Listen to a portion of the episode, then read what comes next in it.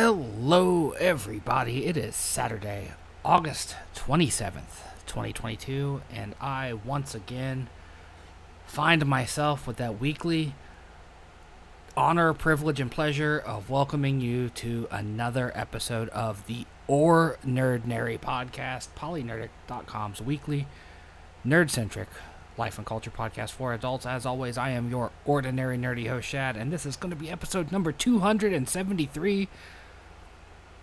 Every time I say that number at the beginning of an episode, I am just astounded that I've been able to keep it going this long. Um, no project I have ever done has lo- lasted consistently every single week without fail, uh, with the, you know, with very few exceptions, I should say. Um, you know, at the time I was in the hospital, we posted on a Tuesday. Uh, and there's been a couple times, I think, where life got in the way and I had to post on Sunday instead of Saturday. But two hundred seventy-three straight weeks. That's a lot of uh, me sitting here with a microphone in my face. Uh, talking to anyone and everyone who will listen. Uh, this week's episode, uh, we're going to talk about Gamescom. Uh, I have spent most of my afternoon watching... I don't say most, a big chunk of my afternoon and evening watching Gamescom trailers and, and announcements and reveals, and there's a lot of exciting stuff out there. We have some news to talk about in the entertainment circles, uh, and then, of course, um, I always like to begin it with what I've been up to this week. Uh, this week has been uh, a relatively busy week. Uh, work has been pretty exhausting. It's been warmer this week than it has the previous couple weeks, and that has made me more tired. Uh, because I am continuing to do my damnedest to not turn the air conditioner on when the kids aren't here. Um, get that electric bill down, you know. and uh, Which is incredibly important as we move into next month because of uh, uh, H R uh, payroll issue that occurred this week. And that will that will uh, undoubtedly fuck me over um, next paycheck. Um And I don't want to go into too many details about it, but, but basically what happened was I got some money that I wasn't supposed to get, and then almost a week later they said, oh, yeah, you weren't supposed to have that, uh, so we're going to take it back next payday, um, which totally fucked my budget. Uh, I was able to recover some of it, you know, cancel some orders for things for the apartment and whatnot, uh, but, you know, the, the extra money I spent on groceries and stuff like that, couldn't get that back, so... Um, here's for uh, some belt tightening the next couple weeks as we move uh, between the beginning of or the end of the month and the middle of the month's paychecks. Um, it's fucking unbelievable, but but it is the reality of what I'm dealing with. So I slept a lot this week to combat the stress and the and the anxiety and a little bit of depression that came with it. Um, I slept most of my free time. Um, you know, got off work, fixed dinner, watched a little bit of whatever, and went to sleep. Um, but I did do two productive things this week. Earlier in the week, we reviewed Spelljammer: Adventures in Space, the new D and D set that came out. Um, I put that up on Tuesday, I think it was, that it, it Tuesday or Wednesday. I posted it to the website. In YouTube. Um, I'm underwhelmed with it. I, I hate to say that. Um, you know me, I don't like to be negative, uh, except for when it's due. And I think the Spelljammer book is underwhelming. It's not the worst book ever. It's not like, take it back, it's bad. It's not, I regret buying it. Um, as some of the D and D talking heads on YouTube have, have said.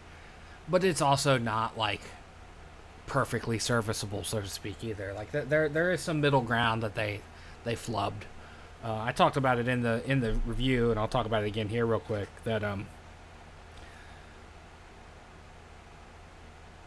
five e's design concept, ethos, whatever you want to call it, and it looks like it will probably continue into one D and D, uh, five point five, six e, whatever you want to call it, um is to facilitate storytelling above crunchy rule settings, you know, uh, rule-heavy gameplay. I mean, it's scattered throughout the different books that, like, you know, rule as it works at your table. You know, forget about these rules if you don't like them. Don't like encumbrance, don't use it. Don't like this, don't use it. Don't don't want to worry about tracking rations and stuff, don't use it. Um, definitely moving away from the really, really, really crunchy, mechanics-heavy A D and D and three point five, uh, three, third, third edition three point five um, stuff, and, and I'm I'm here for that. I, I've played Pathfinder first edition, uh, a little bit of three point five. Don't care for it.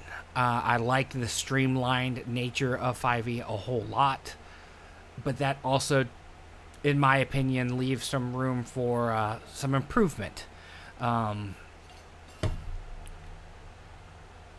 the ship combat is almost non-existent.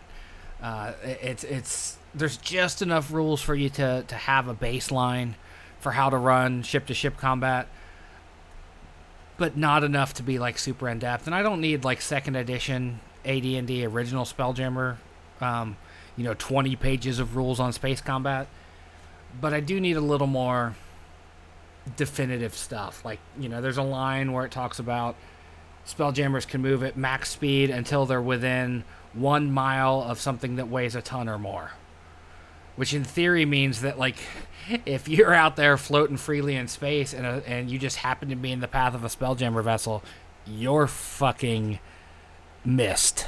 You know, like, just exploded into a pink cloud as the Spelljammer passes through the space you're in. Uh, but it also doesn't give you, like, real solid rules on how to escape. Um, my bigger complaint with it is, is it didn't go into the level of depth that the Ghost of Saltmarsh naval combat went with, where, like, you had hull upgrades and weapons upgrades and, and, and all way more detailed stuff than what they put in the Spelljammer book. And that's really where I have a problem with it. Combat I can add to. I, I can make combat work differently. I've already started it today. That's part of what I did today. Um, I had a day off work because uh, plumber was here fixing stuff, and I didn't want to try to do my job with a plumber coming and going. So I took a P T O day, and uh, while he was working in the bathroom on my faucets and my shower stuff, I worked on D and D stuff. And one of the things I worked on was I figured out the stuff that I would add to or change in Spelljammer. Uh, I want customizable weapons. I want weapons that aren't just siege weapons. Um, I want ships to have cannons that just aren't the big giant cannon on the bombard. Um, I want more sensical range. Like, you know, we're in space where things just go endlessly. I'm going to extend the range on what is the effective range of some weapons. You know, I'm going to add weapons that are similar to what was in the the um, Infernal Machines and, and Descent to Avernus. I'm, I'm going to add stuff like that to my spelljamming set. Um, upgrades to the ships. You know, the, there was all sorts of interesting upgrades to both the Infernal War Machines and the ships and Ghost of Saltmarsh that I want that in Spelljammer, and it's not there. They they didn't lay the groundwork there. And granted, it's in other books. It's pre-published material. You have all the resources in front of you, technically. But I'll stand by what I said in the review, that it's it was a huge mistake on Wizards of the Coast part to publish Spelljammer as three sixty-four page books. It should have been one, like, three hundred fifty page book, one four hundred page book, something like that. It should have been a setting, a bestiary, and rules, and an adventure even. Because uh, the adventure is the most serviceable part at sixty-four pages. It's a quick, serialized adventure that's got really cool chapter breaks where you can do cliffhanger endings like an episodic T V show, you know, like Flash Gordon or whatever, and it just works in that regard. Um... The adventure might be the part that works the most, and it, and it's it's not great, in part because of the rules issue. You know, like, you've established that Spelljammers can't go up to full speed. You know, their warp speed, if you will, their one hundred million miles a day or whatever it is. Um, when there's another one-ton object within a mile, that means there's no, like, real chase escape vector. You know what I mean? Like, unless you, like, disable their ship somehow, and there isn't rules written for that. You can go and you look at second edition Spelljammer. You can target the Spelljammer, the the the the wizard or sorcerer or whatever, the magic caster that's sitting in the Spelljammer chair, the helm. You could target them, take them out, and then you have means to escape, technically. Um, there's things like that. There's a lot of gray. And I know I'm not the only D M in five e that's tired of, like, doing all of the heavy lifting. Uh, for example, one of the big, more glaringly obvious issues in the book is that Spelljammer is supposed to be the setting between settings. It's the spacefaring bit of D and D where you can go from Toril to Kryn to Earth, or Earth, however you pronounce it, or to Mystara, the Hollow World, or what, you know, the different settings via the the the Wild Space Astral Sea system in fifth edition. It was different in second edition. But the whole point of the setting is, is like, I can leave my home system in this really wicked cool looking bug looking spaceship, or one that looks like a sailing, uh, like a Spanish galleon, uh, you know, sailing through the stars literally, and then arrive at another system, right? That's a really cool setup. It's a really cool setting for Spelljammer. Uh, and in, in the adventure, there's a character who is a, a, a star cartographer, if you will, uh, someone who makes star maps, system maps. And she is said to have forty-two maps of systems, none of which are the two that you're looking for, right? The two that are mapped out in the book. She has forty-two other ones. That's forty-four systems that exist canonically in five e. And they don't give you a goddamn bit of detail on any of them. Not even realm space. Like, I know all about realm space. Well, not all. I know a lot about realm space. I know Toril's the third planet from the sun. There's two planets before it, obviously, and there's several after it, and they're all different. There's Garden and Haven and Hakatha and all sorts of just really cool locations in realm space. Uh, somewhere out there, there's a big fucking dead skull, uh, hollowed-out skull that I think's got mind flayers in it. It might be beholders. I know Hakatha has the beholders. There's some really cool stuff in realm space, and not word one of it is mentioned in these books, which is really fucking damning, because realm space, Toril, the Forgotten Realms, is the, the, for lack of a better term, default setting of fifth edition, and they didn't even bother to make any notice or any sort of layout of this is what realm space looks like. And then on top of that, they go so far as to say, when you're creating or mapping out your own systems, whether it's homebrew or an existing setting, Uh, they give you no, no leg up on the uh, on, on mapping the star system. They just kind of leave it to the D M to do it. And I'm a grown ass man with a full time job and lots of other hobbies too. Um, sometimes I I I like a little bit of the light work taken care of, so that way the overall load isn't so heavy of being the D M. Um, I'll make it work. We're going to have a great time with Spelljammer. I've been excited about Spelljammer for two years, ever since I found out about second edition Spelljammer. I've, I have the lore book of the void and some of the other stuff from that era of D and D. I have stuff I can pull from. I've already found one one dollar supplement on uh, D M's Guild, which fleshes out the combat a little bit more. Um, Like, the, one of the more disappointing things in the book is it's it's like they're making it a point to sell the ship miniatures, ship scale miniatures, in in, in the upcoming mini sets, and star maps for you mats for you to, to use on your table. But then they go in the book and say that ship to ship combat should really be theater of the mind, and that the whole point of the ship to ship combat is ultimately just to reach the point where the ships can board each other, and then you can do standard D and D combat in space on ships. And while that is going to be fun, I also wanted not necessarily a robust uh, ship to ship combat system, but I wanted something. Something more than just fire the ballista, shoot the mangonel. Oh, this this one ship's got a big, large cannon on it. It can use it can use giant cannonballs. You know, like, I wanted more than that, and so I'm going to make more than that. Um, I don't think Spelljammer's Adventures in Space for five e is a bad set. I don't think I would have been happy if I had paid full price for it. I got it for forty bucks on Amazon, uh, you know, the old Evil Empire. Um, and, and normally I would advocate for buying from a friendly local game store. Um, if you recall, though, I still kind of have beef with my friendly local game store after they lied to me about a thing. Dealing with the Fizzman sets. Um, eventually, I'll go back there and buy some stuff. Um, I'll just stay away from that one particular salesman. Um, but yeah, the, the asking price for the Spelljammer set with the three miniature books and uh, that honestly feel cheaply made. Um, they don't feel as good as a standard five e book does. I can't speak for the alt covers, but the the, the little miniature sixty-four page books is, that they, they give you. Uh, the, the D M screen's nice. It's got beautiful art on it. Uh, the art in all three books are wonderful. I like the bestiary a whole lot. The Moose, b- moose, Booze uh, Menagerie. Um, I like the creatures in it.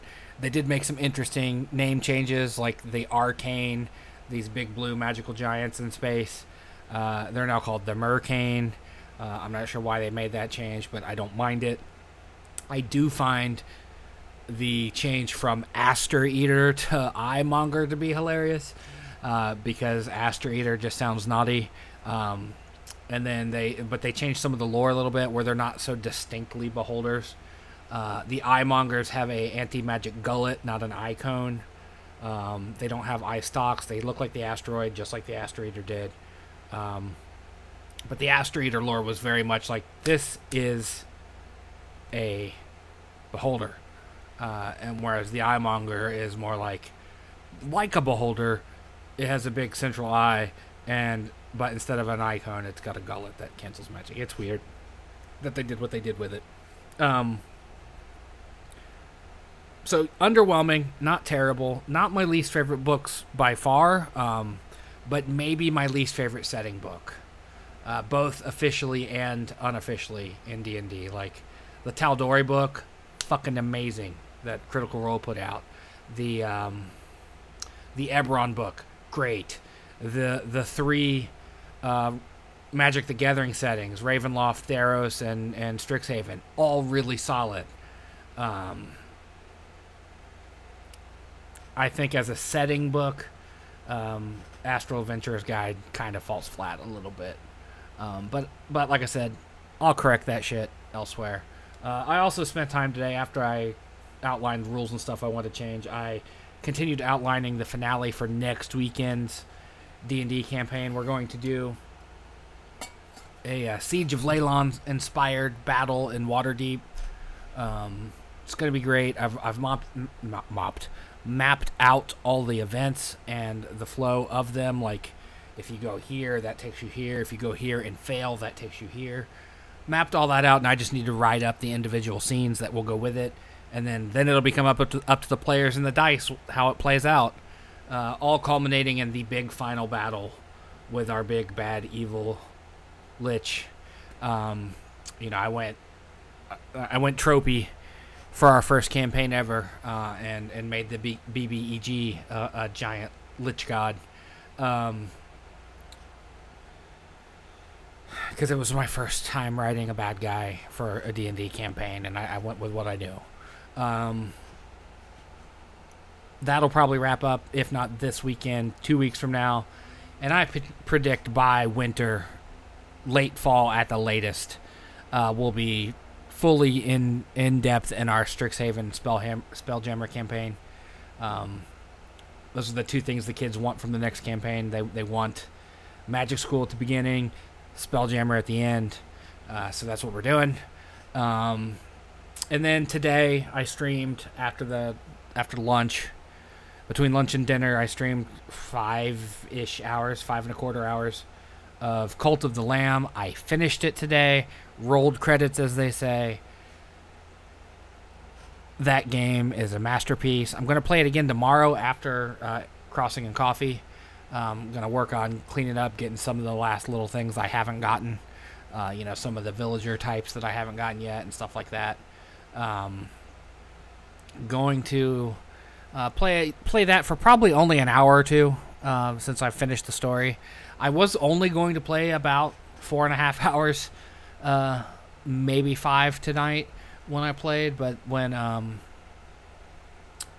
when I saw that I was at the end, when I successfully beat the last boss of the uh, the four bishops that you're fighting at the beginning of the game, and I saw that I was at the end, I was like, I have to finish it. I can't I can't leave this uh, unfinished. Uh, so it took me two attempts to beat the boss.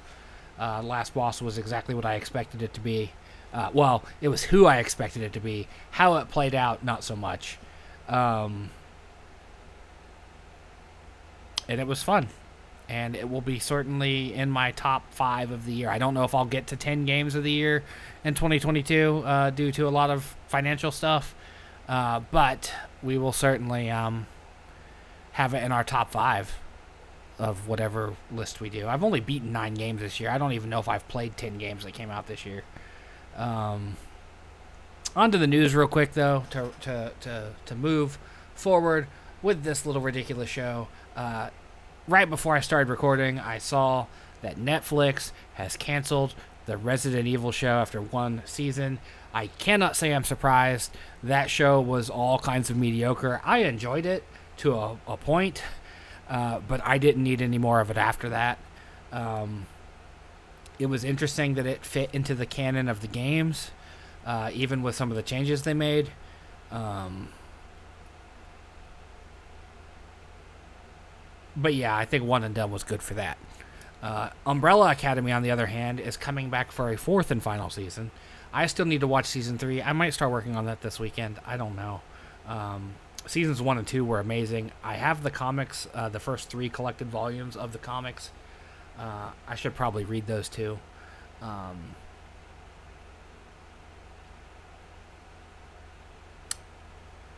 Sony shocked the world today, yesterday, Thursday, uh, uh, when they announced in many markets outside of the U S, Australia, Japan, Europe, um, the PlayStation five is getting more expensive two years into its life cycle. Uh, they are blaming uh, unprecedented, uh, challenging economic conditions. Um, Canada, too. J- Japan, Europe, Canada. It looks like the U S is the only major PlayStation ter- to not, territory to not be seeing a price hike. So it's Japan, Europe, Canada, China, Australia, Mexico. Um... In Australia, it's going up fifty Australian dollars, from seven fifty to eight hundred dollars. Uh, the disc edition in U K is going from four hundred fifty pounds to four hundred eighty pounds, and from five hundred euro to five hundred fifty euro. Um,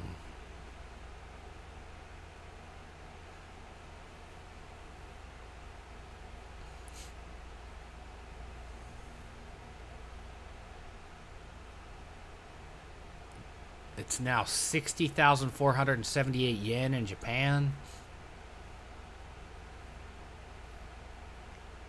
six hundred forty-nine dollars in Canada.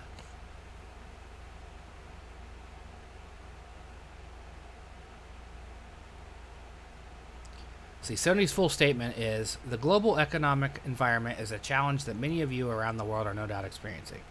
We're seeing high global inflation rates as well as adverse currency trends, impacting consumers and creating pressure on many industries. Based on these challenging economic conditions, S I E has made the difficult decision to increase the recommended retail price of PlayStation five in select markets across Europe, Middle East, Africa, Asia Pacific, Latin America, as well as Canada. There will be no price increase in the United States. I'm grateful for the no price increase here in the U S. I don't understand why we're the only ones not getting it. Uh, while this price increase is a necessity given the current global economic environment and its impact on S I E's business, our top priority continues to be improving the P S five supply situation so that as many players as possible can experience, can experience everything that P S five offers and what's still to come. Yeah, PlayStation five launched nearly two years ago, and by now you'd expect consoles to be seeing price cuts, not increases. The P S four, for example, got its first cut in twenty fifteen, two years after release. That's when I got my Xbox, was in twenty fifteen, after the price cut. Um, indeed, this is the first time I can ever remember, a con- this is from Kotaku, I can ever remember a console's price going up across the board like this. Then again, I can't ever remember a console launching in the middle of a pandemic, a worldwide chip shortage, and inflation crisis either. Um, my whole take on it is, one, currency is pretend. The value of things is subjective. None of it's real. It's all made up. So, in a way, I'd like to say, fuck you, Sony, for acknowledging that people are having trouble with money now, so you need to make things more expensive. Um, especially since your console is selling at a profit. I did see that earlier this week, that the the PlayStation five has already turned a profit. Um, they're also incredibly hard to get. I still get emails from Sony saying, hey, sign up now to have a chance to purchase a PlayStation five direct from us. Um, I don't believe Microsoft's having that trouble. Microsoft and Nintendo have come out and said, like, yeah, we realize things are tough. We're not raising our prices. Um, Microsoft in particular could really be dicks in this moment and go, you know what? We're taking fifty off ours. They're going up fifty. We're going to take fifty off ours. Now you get a Series S for, what, two hundred dollars? What is a Series S price-wise? If I can type.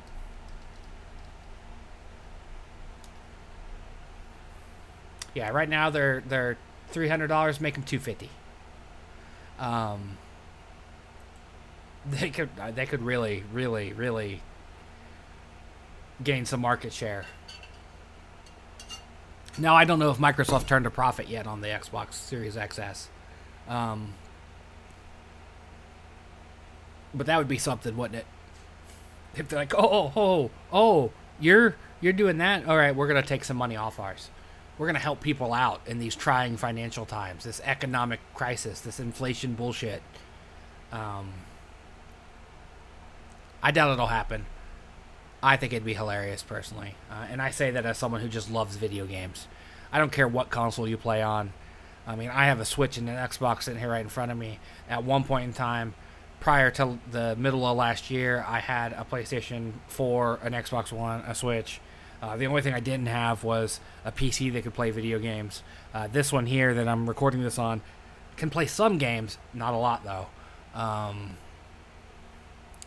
uh, I would play games on a fucking refrigerator if I had the means to play games on a refrigerator. Um, I don't care where you play games. Just play them, have fun. Um,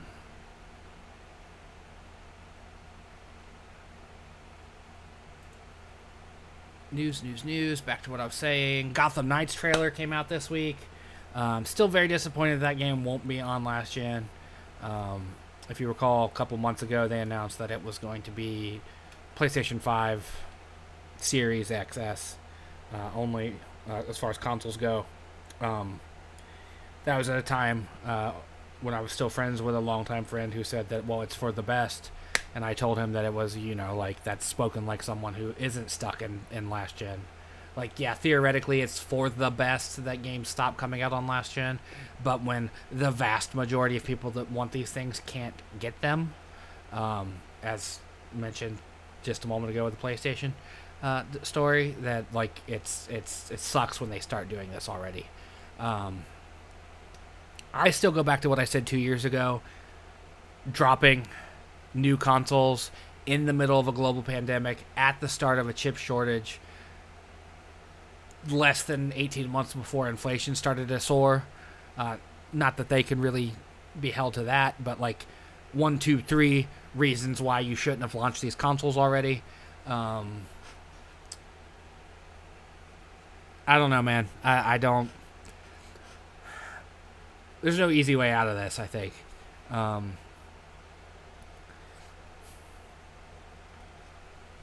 I mean, I noticed that, you know, the,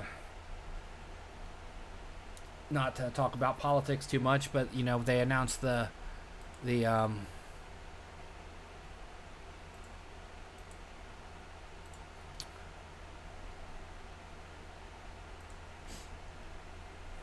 they announced the student loan stuff a couple days ago, and I noticed some of the gas station prices went up immediately.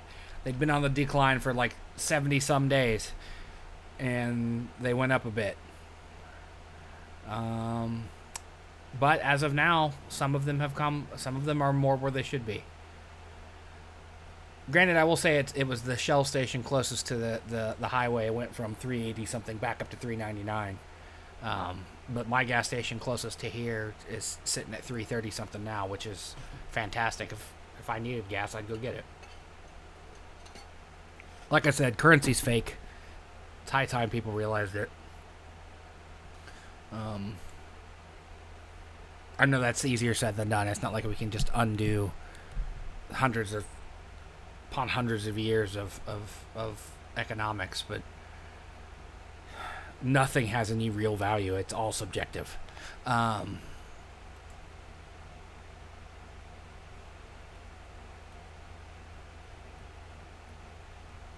on to Gamescom news. I, as I said, watched a bunch of Gamescom trailers this afternoon after I finished Cult of the Lamb. And I have a list of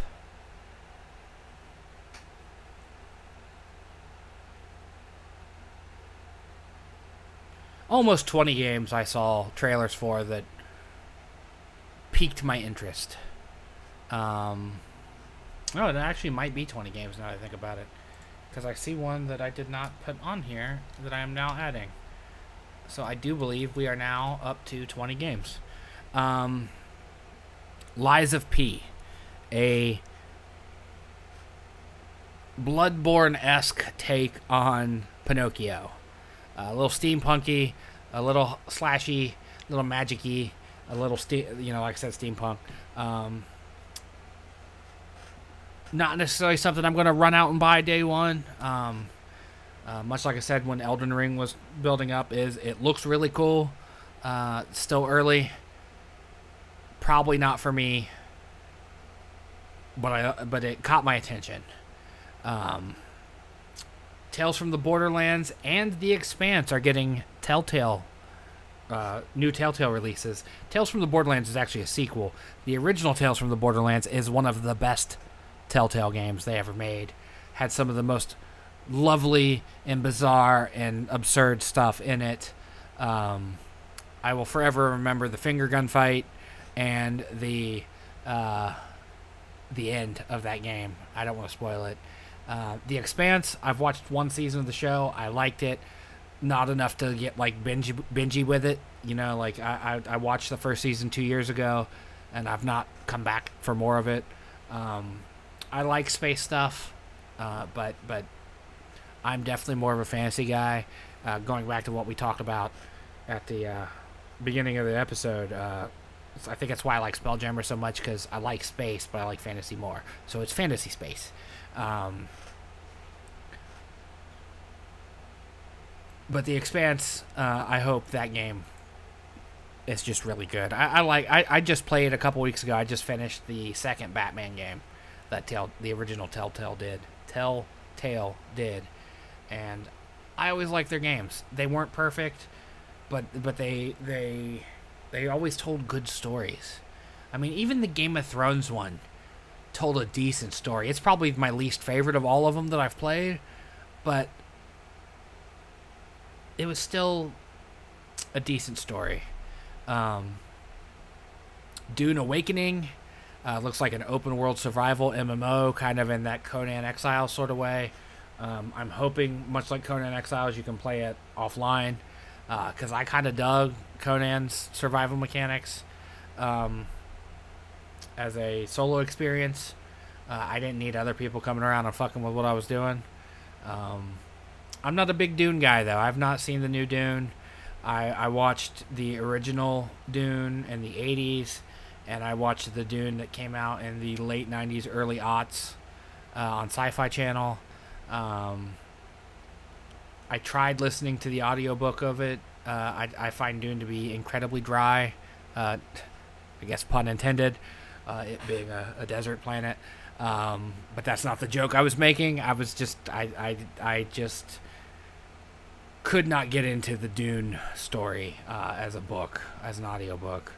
Um, and like I said, I've watched both of those earlier Dune movies twice, and I couldn't tell you shit other than Sting, the musician, was in the original.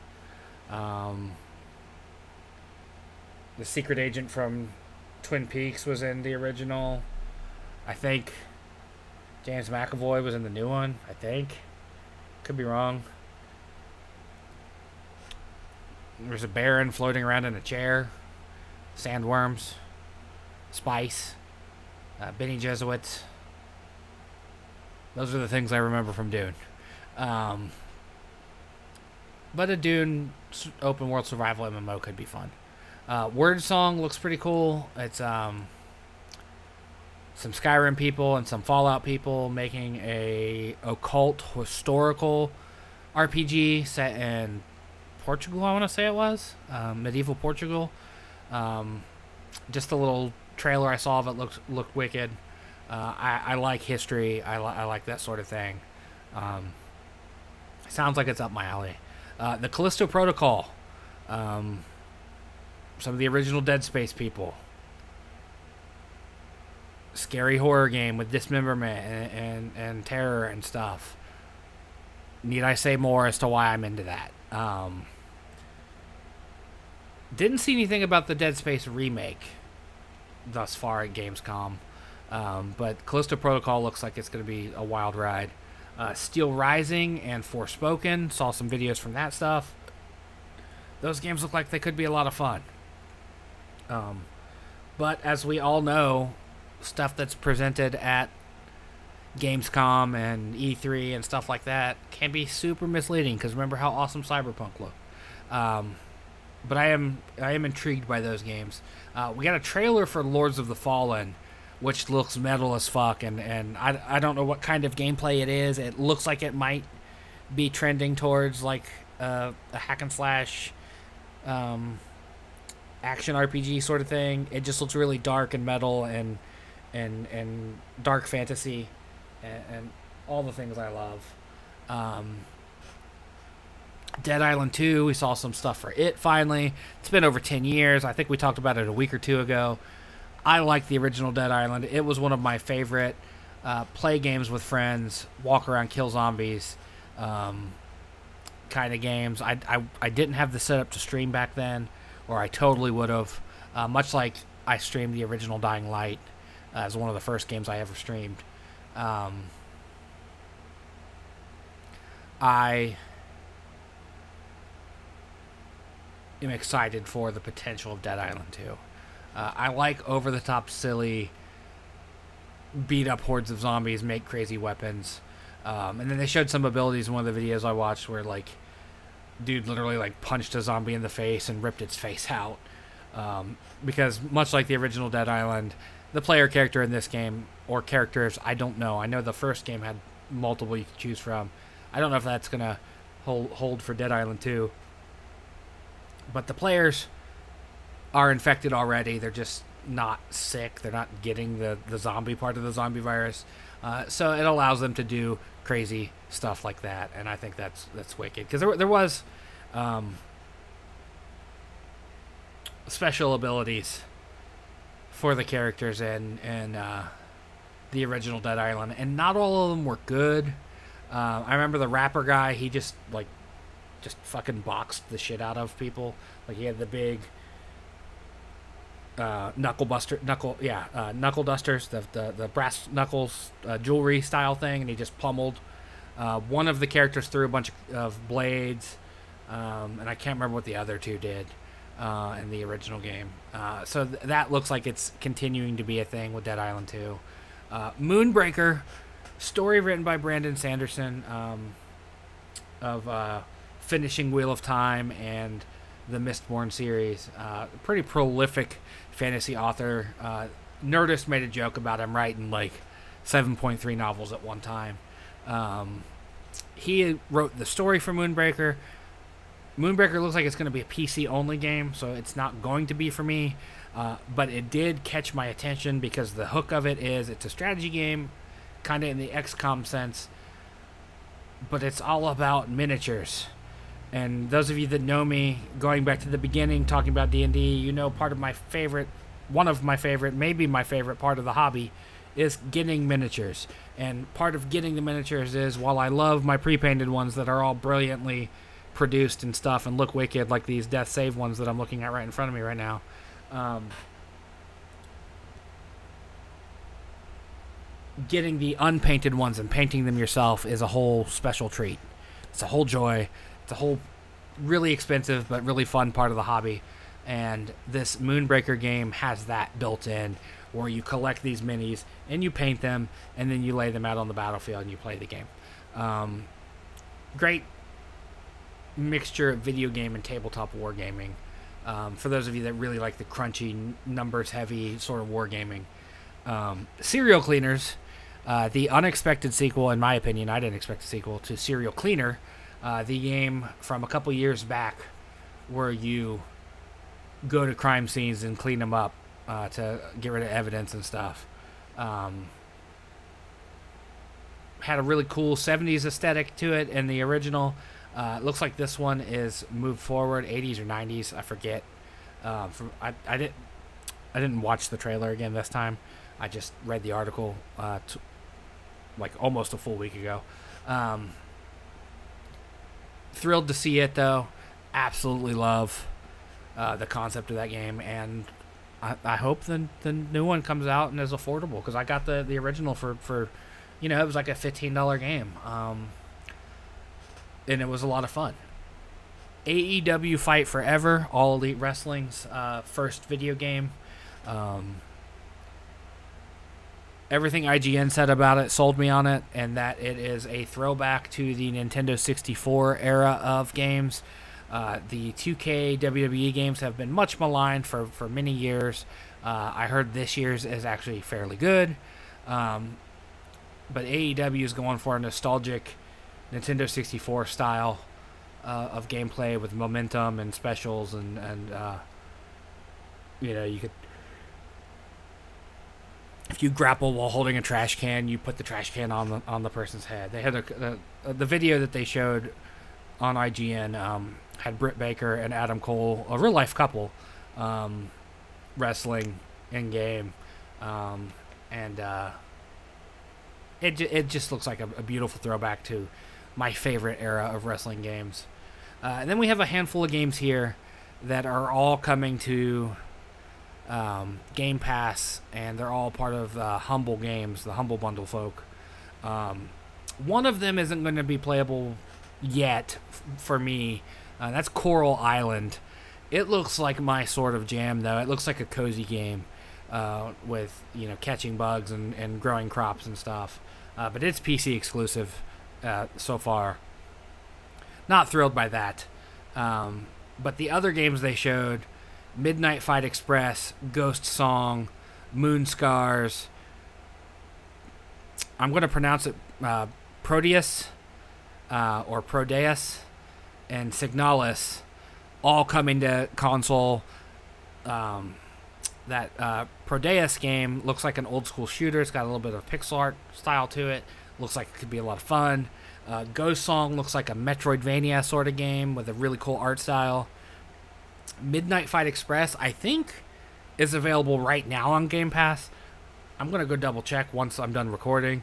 Uh, but it looks cool. It's, it, it it just looks like a really cool fighting game. Like the, the clip that sticks out, sticks out to me is the main character grabbing uh, an attacker's head and slamming him into a bathroom sink.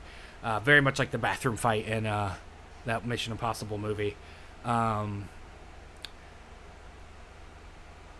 Moon Scars looks kind of kind of reminds me of that uh, Bloodstained game, or uh, a Castlevania-y looking game, or um, you know, that sort of pixel art side scroller with like a brutal metal, fan- dark fantasy style.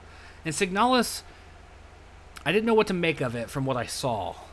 but what I saw I liked, if that makes any sense. Go check that out. Uh, check out the uh, Game Pass Humble Sizzle Reel, I think is what I G N called it on their, on their uh, YouTube channel. And then the last Gamescom game I want to talk about is Atomic Heart. I've been seeing stuff about this game for a very long time. Um, the trailer for it is a masterpiece. I don't know if the game's going to be worth a shit, uh, but the trailer that they put together with the song they chose and the, the, the scenes and the editing is a masterclass trailer of getting hype built for a game. Um... It's like, it looks like Soviet-era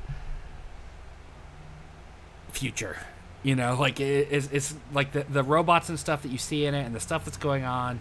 Um, it looks like near-future sci-fi from the Soviet Union. Um, that's, that's all I'll say about it. Check out that trailer. I watched it three times before recording. The water effects in it, the ice effects, the, the particle effects. I mean, I know it's all obviously running on a really high-end system. Um, really high-end computer system, no doubt. Um, but it just looked really phenomenal. It looks like it could be a lot of fun. Um, kind of has that BioShock vibe of, you know, magic in one hand and gun or weapon in the, or, you know, like a like a fire axe in one hand or a pistol. And then you're, like, levitating creatures and freezing them and throwing fire. And it just looks really wild. Uh, I hope it's good. Um, but that's my Gamescom thoughts. And the last story I wanted to talk about, um, it's about how wild um, games media can be right now and how it, like, stories spring up out of nowhere. And they change things in the world in a financial sense. And that early this morning, not long after I got up, before the plumber was here, um, I started seeing stories about how Amazon was making a bid to buy E A. And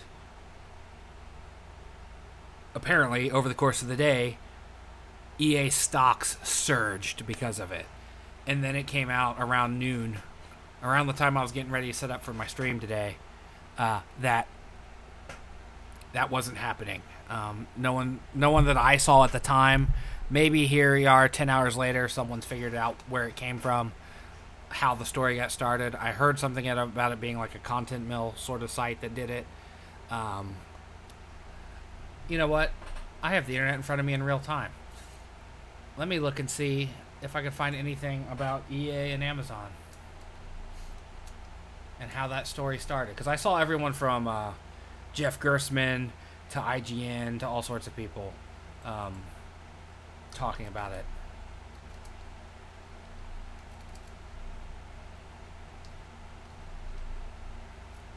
Amazon not. And then the first choice is buying E A.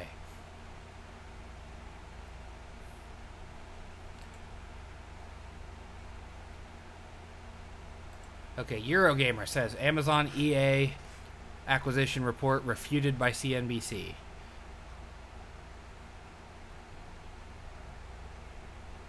Original story. Online retail giant Amazon is set to announce an offer to buy FIFA publisher E A, a new report has claimed. U S A Today sources state that Amazon will officially announce its offer later today, with no detail yet on how much it will bid. E A has recently been the subject of several takeover rumors, with Apple and Disney also claimed to be amongst the interested parties. We are fast approaching the dystopian future where, like, three companies own everything, right? Um,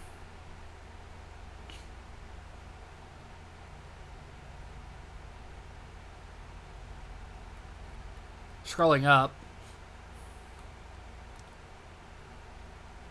U S network C N B C has shut down a report by U S A Today stating that Amazon was set to make an imminent takeover bid for E A. Uh, speaking live on air in the last few minutes, analyst and co-anchor David Faber said, "I've talked to some people who would actually know if there was something going on, and they say nothing is going on. These are people who would be involved, who in fact were involved when our parent company was talking to Electronic Arts."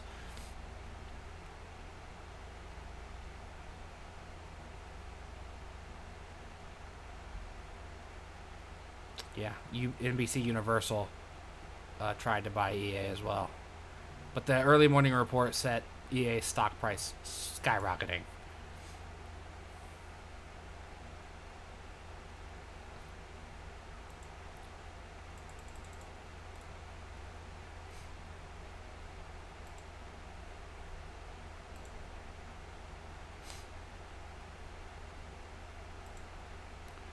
Um, I think that's going to do it for this week's show. We talked a lot about what I thought of the trailers. I'm super excited for some of those games, especially the stuff that all those Humble games that are coming to Game Pass. Um, they might fill out my top ten for the year at this rate. Um, but that's going to do it for me. I'm going to get this show posted, scheduled, ready to go. Um, go to bed. I'm going to get up in the morning. Uh, so by the time this posts, I will probably already be live streaming. So if you listen to this on Saturday morning, come check out twitch.tv slash polynerdic, where you can join me as I drink my morning coffee and play some Animal Crossing, or continue to try to do the completionist run of of uh, Cult of the Lamb, or whatever else I get into on Saturday. Uh, and then again on Sunday, I'll do the same thing on Sunday. Um, I have no plans, so unless a certain fantastic friend of mine says, hey, let's hang out, I'll be playing video games most of the day and then doing D and D stuff in the evening. Um, thank you for listening. Uh, make sure you like, follow, and subscribe Polynerdic on Twitter, Instagram, TikTok, Facebook, if you still use that old dinosaur social media site. Uh, we have a subreddit. We have a Discord. Um... You can support us on Patreon and Ko-fi and Twitch. Please consider it. I'm trying to branch out the amount of content I do, the style of content I do. I'm doing less content, but different types of content now. Uh, whereas, you know, in twenty twenty, it was five, six days a week of streaming. I'm now trying to do more D and D stuff, more tabletop stuff, more streaming, more vlogging, more. I'm trying to branch it out. Um, uh, largely by necessity, because I can't play the newest games all the time. Uh, but you know what? You could help me with that if you choose to support us financially on one of those other means, or just with your eyes, your ears, and your time. Um, thanks again for listening to another episode of the OrNERDnary Podcast, polynerdic dot com's weekly nerd-centric life and culture podcast for adults. As always, I have been your ordinary nerdy host, Shad, wishing you a happy weekend with whatever you get up to, and... Uh, Yeah, that's it. I'm not going to get sappy on, on this week's episode. I will talk to you next weekend or on our next stream if you happen to come by. If you come by from listening to this, let me know you listened. Let me know what you thought. Except for you, Joe. I know you listened, and I, I know you enjoy what I do. But if you're new and you come to the stream via the podcast, let me know. I want to know that that works. That twitch.tv slash polynerdic is getting notice from this show. Uh, little, little, little experiment, let's say. Anyway, good night, goodbye, good morning, whatever day it is when you're listening to this. Have a good one. I hope life's treating you well, and I'll see you soon.